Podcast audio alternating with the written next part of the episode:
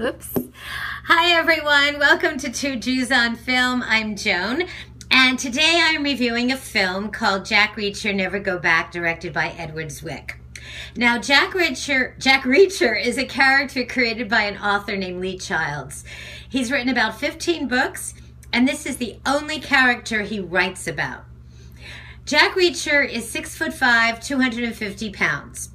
He wears his clothes until they're dirty then he throws them away and buys some more at a thrift store.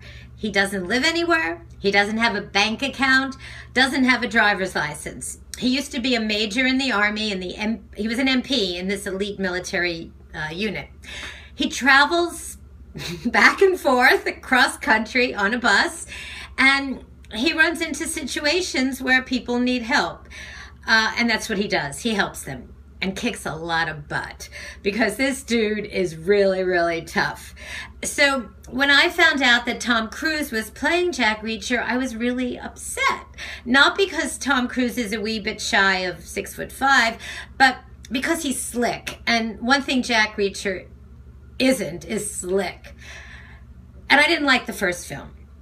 So I didn't expect to like this one, but I really, really liked it. And I think one of the reasons why I really liked it is um, Tom Cruise's relationship with the two other women in the film. One is this 15 year old girl named Samantha, who may or may not be his daughter. She's played by a lovely actress named Danika Yarosh. And the other woman is uh, Cobie Smulders, who's a major in the army, and she gets arrested for treason. And of course, Jack Reacher helps her, and the three of them go on the run and they have a lot of bad guys chasing them. Uh, it has to do with smuggling, Afghanistan, dead soldiers. Um, it's great. It's fun. It's like going to the amusement park and you know, riding your favorite ride.